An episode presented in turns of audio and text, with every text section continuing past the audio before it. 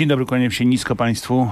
Monika Krawczyk, dyrektor Żydowskiego Instytutu Historycznego jest z nami w studiu. Dzień dobry Pani dyrektor. Dzień dobry o poranku. Mm, pani znała osobiście Szewa Hawajsa, którego wczoraj pochowano w Jerozolimie. No tak, działając y, w branży relacji i kultury polsko-żydowskiej, trudno było nie znać y, Szewa Hawajsa, błogosławionej pamięci już niestety. Jakiś pierwszy, taka pierwsza myśl, pierwszy obraz, jaki się nasuwa? Kiedy pan mnie zaskoczył takim e, niby oczywistym pytaniem, to tak sobie pomyślałam o tym, że zawsze miałam obraz e, ambasadora Szewacha Weissa, profesora, który e, patrzył i rozumiał. I już w tym wzroku jego było widać, że on wie o co chodzi. I też właśnie w tych takich najtrudniejszych sytuacjach których, których y, te mm, relacje polsko, polsko-izraelsko-żydowskie w tym trójkącie się od, odbywały, to, to on miał zawsze coś do powiedzenia, co było ważną puentą. Mhm, nie mówi pani o tym, że lubił pomarańcze i sok pomarańczowy, tylko od razu pani przeszła na grunt relacji polsko-żydowskich. No to o to spytam, co zmienia śmierć e, Szewa Hawajsa w tych stosunkach polsko-żydowskich, polsko-izraelskich?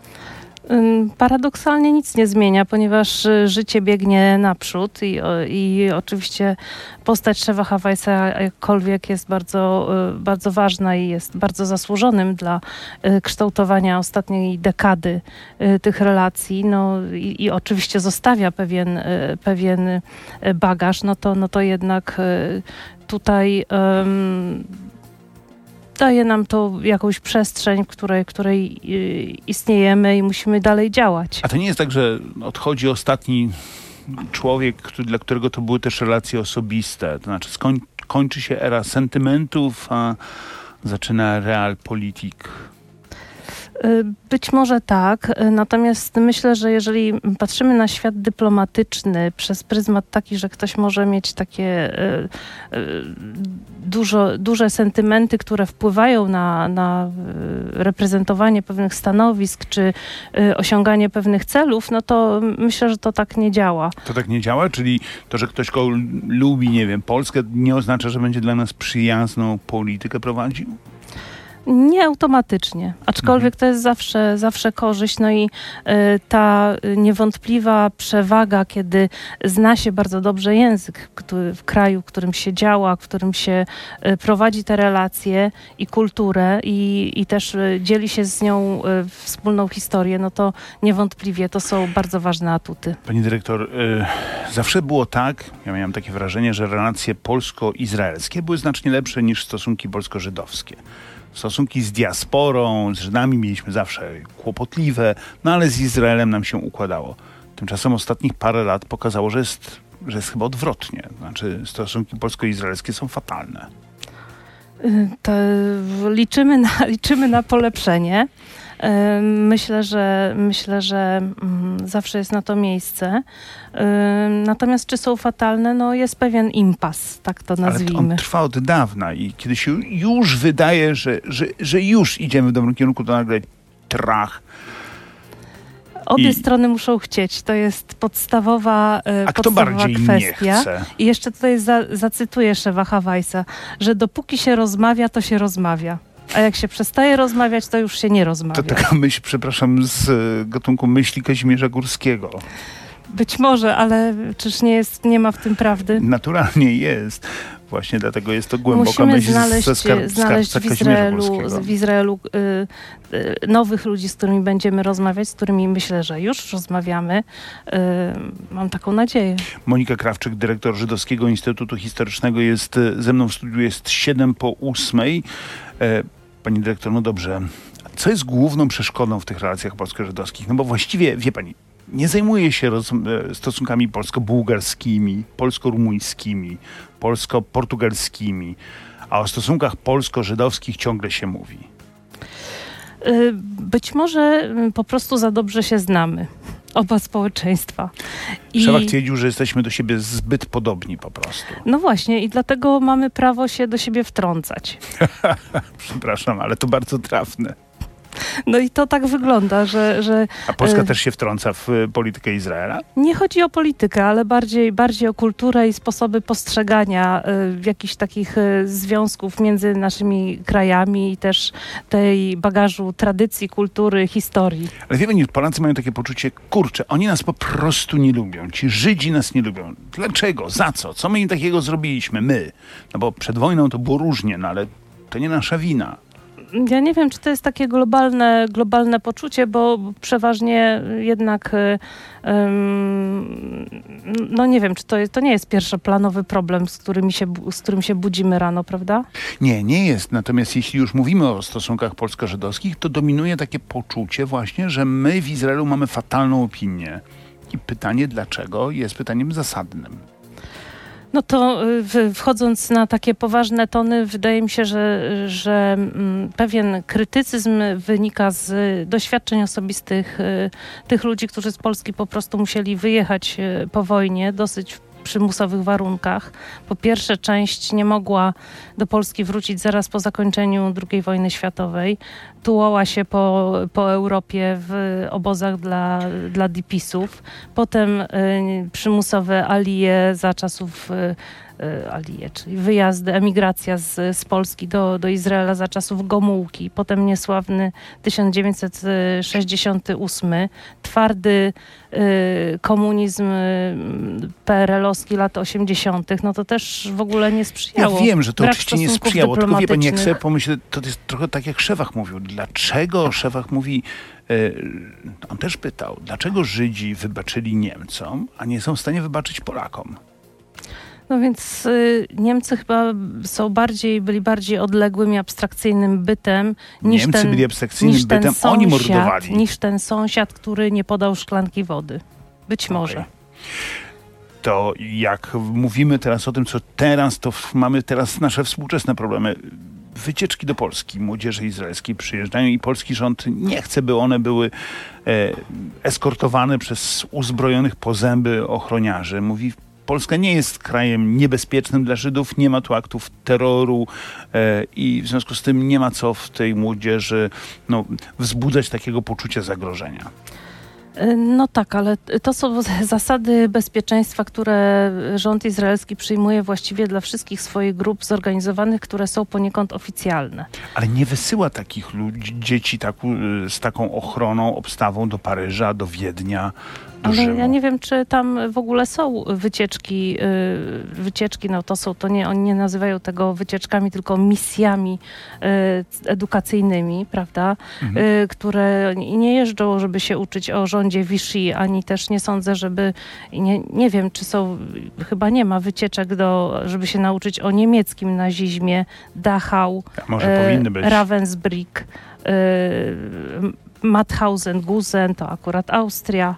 Y, no to jest, jest pytanie, w jaki sposób y, w ogóle to wszystko jest organizowane i też ta dyskusja się w Izraelu jak najbardziej toczy. RMF24 Interia.pl, tam dalszy ciąg tej rozmowy. Zapraszam na nią serdecznie do internetu, a słuchaczom radia serdecznie dziękujemy. Pani mówi, że dyskusja się toczy. No dobrze, tylko że ja mam takie poczucie, że właściwie ta dyskusja stoi w miejscu. No bo jeśli chodzi o te wycieczki, to my mamy poczucie, chyba trochę uzasadnione, proszę wybaczyć mi, znaczy, że, że, że, że, że, że, że wykładam kartę na stół, że mhm. kurczę, no Polska naprawdę nie jest krajem, w którym te dzieciaki może spotkać jakaś krzywda.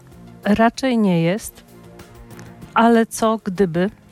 Tak, ma pani rację, co gdyby, tylko że to jest na takiej zasadzie, a jak ja pojadę do Izraela i mnie jakaś kula trafi, no co gdyby, a jednak jeżdżą Polacy do Izraela i nie jeżdżą w obstawie.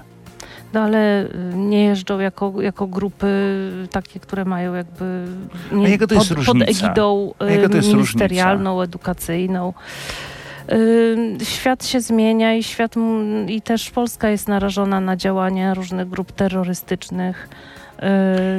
To prawda. Nie chciałabym, żeby, żeby w Polsce doszło do jakiegoś takiego I pani, zamachu. I pani uważa, że w związku z tym powinni ich strzec uzbrojeni po zęby ochroniarze. Przecież to wygląda strasznie. To wygląda tak, jakby oni przyjeżdżali tutaj do absolutnie wrogiego świata.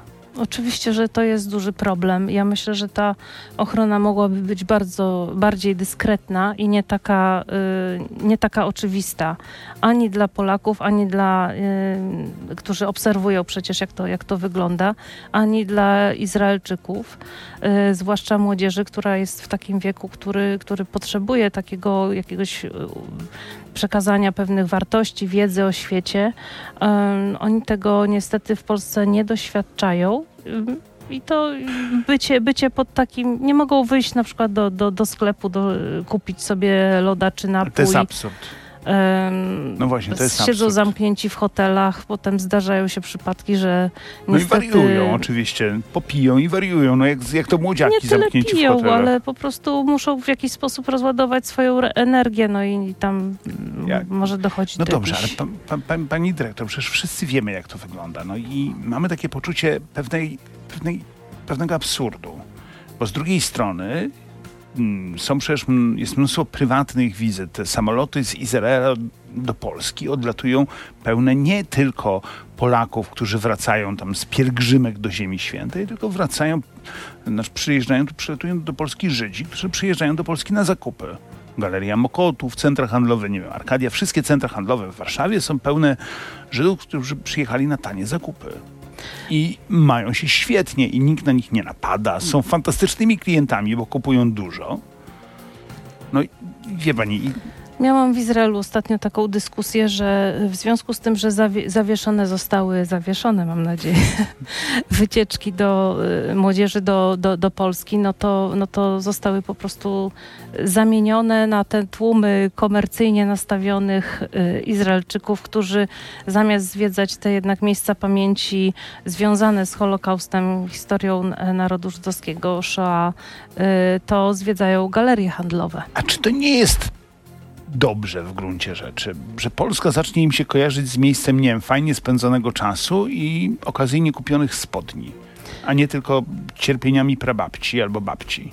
Być może z punktu widzenia praktycznego oczywiście tak, ale my patrząc z punktu widzenia instytucji edukacyjnych Ja, i ja instytucji rozumiem, pani jest z kultury, Żydowskiego Instytutu to, Historycznego, to my chcemy, żeby jednak pewne wartości też o tej y, w ogóle obecności Żydów przez setki lat w Polsce, żeby to jednak gdzieś, gdzieś trafiło i, i też ta nasza współpraca edukacyjna z wieloma instytucjami na tym polega. Pani dyrektor, czy antysemityzm to w Polsce poważny problem? Y, trudno powiedzieć. Y, Dziękuję bardzo. Przejdźmy do następnego pytania, do jakiegoś łatwiejszego. Y, Dlaczego, dlaczego tak mówię? Dlatego, że mm, de facto y, cały antysemityzm, który się w Polsce rozgrywa, to rozgrywa się w internecie. W- Wyraża się w mowie nienawiści i, i takich komentarzach, które jest łatwo gdzieś tam komuś przyczepić i od razu y, stworzyć z tego lawinę y, takich zdań, które no naprawdę są karygodne. To prawda, jakieś e, szambo wybija, ale wie pani, znaczy nie chciałbym tego, mm, nie chciałbym tego usprawiedliwiać, nie chciałbym, żeby to zabrzmiało jak usprawiedliwienie, ale zawsze jak ktoś umrze znany albo ważny, to wybija szambo. Odzywają się ci, którzy mają do powiedzenia tylko same najgorsze rzeczy i jakieś wulgaryzmy. Tak, ale ja nie, Doświadczyłem nie do tego, teraz chciałam, przy, przy Szewach, po śmierci Szewacha. No, Mhm. bliskiej dla mnie osoby, no, wybiło szambo, no, wybiło co tu gadać. No, od, odezwali się ludzie, jeżeli oni naprawdę istnieją, jeżeli to nie są jakieś trole piszące z innych kont, to, to, to człowiek sobie myśli, kurczę, to przykre, że spotykam ich na ulicach. No tak, tylko że teraz czy to jest zjawisko takie, takie jednostkowe, związane tylko i wyłącznie z antysemityzmem, czy, czy de facto Czy z z, z wieloma innymi sytuacjami, tak? Bo, No nie wiem, to ja panią bo ja pytam. też, ja też takie, takie y, miałam różne, różne ciekawe wpisy y, pod swoim adresem. Ale niech się pani E, nie gniewa. Panią nikt na ulicy nie zaczepi, ty Żydowo, bo pani wygląda mm, jak Normalnie, normalna tak? Polka. No. Mhm. Nie jest pani Mhm. jakoś, e, nie wiem, ubrana w stroje stare. Poza tym nie wiem za bardzo, jak miałaby wyglądać taka, taka Żydówka z, ze Sztirmera. E, No ale, mm, no tak, ale pewnie anty, ale antysemityzm jest jakimś tam problemem i to jest pytanie więc- o jego skalę. No więc dobrze, więc przejdźmy do, do takiego, do konkretu, bo, bo to trzeba po prostu porównywać, tak? Y, y, podzielić na kategorie jednak i, y, i stwierdzać, ile było przypadków związanych z agresją w stosunku do osób, w stosunku do mienia y, i w stosunku do, y, w stosunku do internetu, bo to są to moim wygląda? zdaniem trzy różne kategorie. Jak to wygląda w Polsce? Więc odnośnie oficjalnych statystyk, to, to jest to problem mm, właściwie czy marginalny. Tutaj zastanawiam się nad doborem słowa, ale na, na pewno Minimalny jednak, minimalny. co tu gadać. tak. No. Y, Znaczy, agresja taka fizyczna, oczywiście, Jakieś chamskie napaści na cmentarza żydowskie czy na synagogi, to się oczywiście zdarza, niestety, Ale właśnie rzadko. ale rzadko. Bardzo rzadko. Natomiast w internecie hulej dusza piekła nie ma. No więc, no, no właśnie, natomiast tutaj trzeba jednak e, słowo krytyki powiedzieć o pewnych e, zachowaniach publicznych, które też miały miejsce w Polsce i które potem się rozlewają na cały świat. Na przykład? Na przykład te palenia statutu kaliskiego, palenie kukły Żyda we Wrocławiu. No niestety, przepraszam, ale to są, to nie, są nie, nie, to bardzo jest poważne straszne, no. incydenty, które, które de facto w jakiś sposób y, no, później nie słyszymy, jak się zakończyły te, y, te wydarzenia. Ci ludzie są często skazani za jakieś e, ekscesy, no ale ma pani rację. Informacja o tym, że doszło do spalenia kukurydzy, nawet jeżeli zrobił to nie z pełną rozumu e, jakiś wariat. No ale właśnie, czy wariat? Przepraszam, znaczy ja mówię wariat nie dlatego, że on jest chory psychicznie, bo cho, o chorych bym się wyrażał z szacunkiem. On jest wariatem, no bo nikt normalny się tak nie zachowuje. No przepraszam panią. No, No, tak, ale tam nie, nie, był, nie, jakieś- była, nie była jedna osoba, o Nie, której nie, mówimy, nie. tylko tam było parę, parę dziesiąt Wariaci chyba. też chodzą stadami. Ym, No ale są widocznie w jakiś sposób zorganizowani i Są. to już, tu już bym jednak e, Ale pewien, ja tego nie, ale ja tego nie marginalizuję, pewien tylko e, sygnał wysyłała do naszych, do naszych e, zacnych służb, które przecież Mhm. Czuwają nad naszym No tak, bezpieczeństwem. ja już, ja już, ja już nie powiem, co ja bym z nimi najchętniej zrobił, ale zostawmy to, bo mm, mam pytanie takie, no dobrze, antysemityzm antysemityzmem, Polacy chętnie odbijają piłeczkę, a, a, a antypolonizm, a oni nas też nie lubią, a u nich minister mówi takie rzeczy, że u nas żaden minister tak nie mówi. No to prawda. I jak długo będzie trwała taka wyliczanka, kto kogo bardziej? Kto kogo bardziej nie lubi? No. Jak długo będzie, znaczy, czy, czy można to, to przerwać? Bo to jest pytanie. No jasne, y, wróćmy do tego, co mówił Szewach Weiss. Jak się rozmawia, to się rozmawia. Więc trzeba, Piłka za, jest okrągła, trzeba, bramki są trzeba dwie. zacząć rozmawiać i na pewno, na pewno znajdziemy, znajdziemy Nie, nie znajdziemy. wyjście. Właśnie Szewak miał takie poczucie, mam to szczęście, że rozmawiałem z nim przecież wiele razy, także pod koniec jego życia. On czasami gorzko mówił, że, że on ma poczucie porażki. On wierzył naiwnie, że no, uda się to dobro, tym dobrem zalać te, te, te, te przepaści. No i się nie udało. A ja mam z kolei optymistyczną wersję, ponieważ e, jak ja rozmawiam z moimi kolegami, koleżankami w Izraelu, y, Izraelczykami, to oni chcą poprawy tych relacji. To są też osoby, które działają, są aktywne w różnych y, formacjach y, społeczno-politycznych, czy młodzi politycy. Natomiast to, co się odgrywa na tych, y, rozgrywa na, na, na wyższych półkach, no jest, jest y, w pewien sposób ograniczone już takimi rzeczami, Mhm. które jakby presją, presją bardzo wielu innych spraw, które na przykład w Izraelu też y, są na pierwszym planie. No tak, ale właśnie wy- wychodzą różne historie, które później w Polsce urastają do rangi nieprawdopodobnej. Jedną z, z spraw, która znowu nas może poróżnić, jest kwestia roszczeń żydowskich do majątku bezspadkowego. I chodzi oczywiście o to, że w ogóle w Polsce nie załatwiono sprawy y, e, zwrotu majątku. Ani Polakom nie zwrócono, ani innym obywatelom Rzeczpospolitej, innych narodowości. No, polscy arystokraci też by chcieli reprywatyzacji, przynajmniej w jakimś stopniu. No i Żydzi też jej chcą. No i tu jest jakiś straszny ambaras, no bo Polacy są przekonani, że Żydzi nam przyjdą zaraz i zabiorą w zasadzie wszystko, jak się patrzy. Odtąd dotąd wszystko nasze, wynocha. No to, to panie redaktorze, to jest taki, y, takie zagadnienie, na którym też można spę- spędzić spokojnie godzinę rozmowy i ono jest bardzo ciekawe. Dlatego, że y, po pierwsze, kto z tymi roszczeniami y, występuje? Kto występuje? No kto występuje?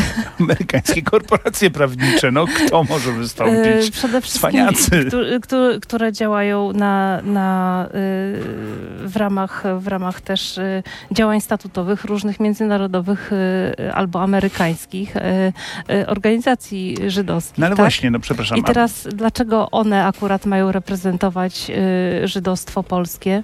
No niech mi pani odpowie na to pytanie, bo pani jest polskim żydostwem, jeżeli po, I- posługujemy się tym językiem. Jest to, jed, jest to jedno z wielkich pytań i też w tych y, No to, w a tych może wy powinniście zabrać głos, mówię serio, głośny, y, jednoznaczny głos polskich Żydów, że nie, nie amerykańskie korporacje prawnicze będą reprezentować Żydów w Polsce, tylko Z tego co ja wiem, to, y, to akurat społeczność żydowska informowała y, zwłaszcza y, Światową y, y, Organizację do Spraw Restytucji, czyli World Jewish Restitution Organization, Mhm.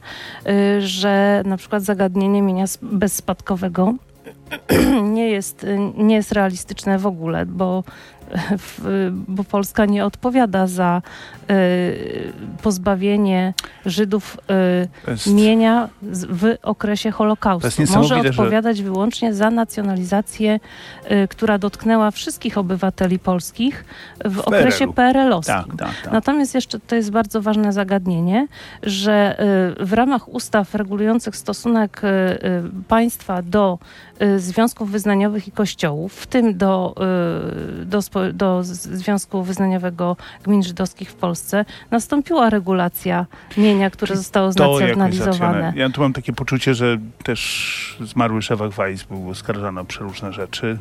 Kiedy powiedział, że w Polsce nie załatwiono sprawy y, reprywatyzacji, posypały się na niego gromy, tak jakby wyciągał rękę po polskie. A kiedy mówił, że to Niemcy powinni wypłacać Polsce reparacje, to tego jakoś nikt nie chciał słuchać. To przykre zresztą teraz. Te, została nam minuta tej rozmowy i ja chcę ją poświęcić pani wybaczy Szewachowi. Bo to był mój serdeczny przyjaciel, człowiek bardzo mi bliski i jak mam taką możliwość, to sobie zrobię tę prywatę. E, to był bardzo ciepły człowiek, prawda? To człowiek, który jako dziecko przeżył wszystko, wszystko co najgorsze. Znaczy, jak, sobie, jak ktoś z Państwa ma jakieś dziecko małe, pięcio, siedmio, ośmioletnie, niech sobie pomyśli, że to dziecko przez następne cztery lata będzie w piwnicy, w szafie, z wszami, pchłami i tym wszystkim. To właśnie to było dzieciństwo Szewacha. I wyrasta z tego człowiek uśmiechnięty, dobry, który do każdego podchodzi z sercem na dłoni. Mały chłopiec z Borysławia, który przeżył okropne rzeczy w czasie II wojny światowej i też nie było mu łatwo w początkach swojej młodości w Izraelu. No, osiągnął jednak y, takie wysokie pułapy społeczne, y, jak bycie no nie tylko ambasadorem Polski, bo to już y, Przewodniczącym przy- Knesetu. o, widzi pan, się pomyliłam. Ambasadorem Izraela w Polsce. Oj, wie E, pani, że mu w Izraelu oskarżano to, że on jest tak naprawdę Dokładnie. ambasadorem Polski, a nie Ale Izraela. był przewodniczącym Knesetu, to jest chyba jednak takie ukoronowanie y, kariery politycznej. On był też bardzo ważną postacią u boku Itzhaka Rabina w, Był szefem Instytutu, Rady Instytutu Yad Vashem. W też dyskusjach y, i negocjacjach w Oslo. To prawda. Człowiek to dialogu. fantastyczny, fantastyczny, ciepły człowiek. Miliard anegdot będę miał do końca życia i ciepłych myśli. Wino lubił, piwo pił, bo jak mówi lekarze mu kazali. I lubił pomarańcze. A wie pani, kiedy, gdzie, pił pie, pierwszy, gdzie spotkał pierwszy raz pomarańcze? No. We, we Włoszech. Wcale nie w Polsce. Jeszcze we Włoszech ładują, jak go ładowali na statek. Bardzo się ucieszył. Szef Izraelu też są pomarańcze. Bardzo pani serdecznie dziękuję. Monika Krawczyk, dyrektor Żydowskiego Instytutu Historycznego w Polsce, y, w Warszawie. W Polsce też, to Też. tak, jakby tu nie Imienia Emanuela Ringelbluma zresztą. bardzo ważnej postaci. Była moim i Państwa gościem. Ja się nazywam Robert Mazurek i bardzo Państwu dziękuję. Dziękujemy.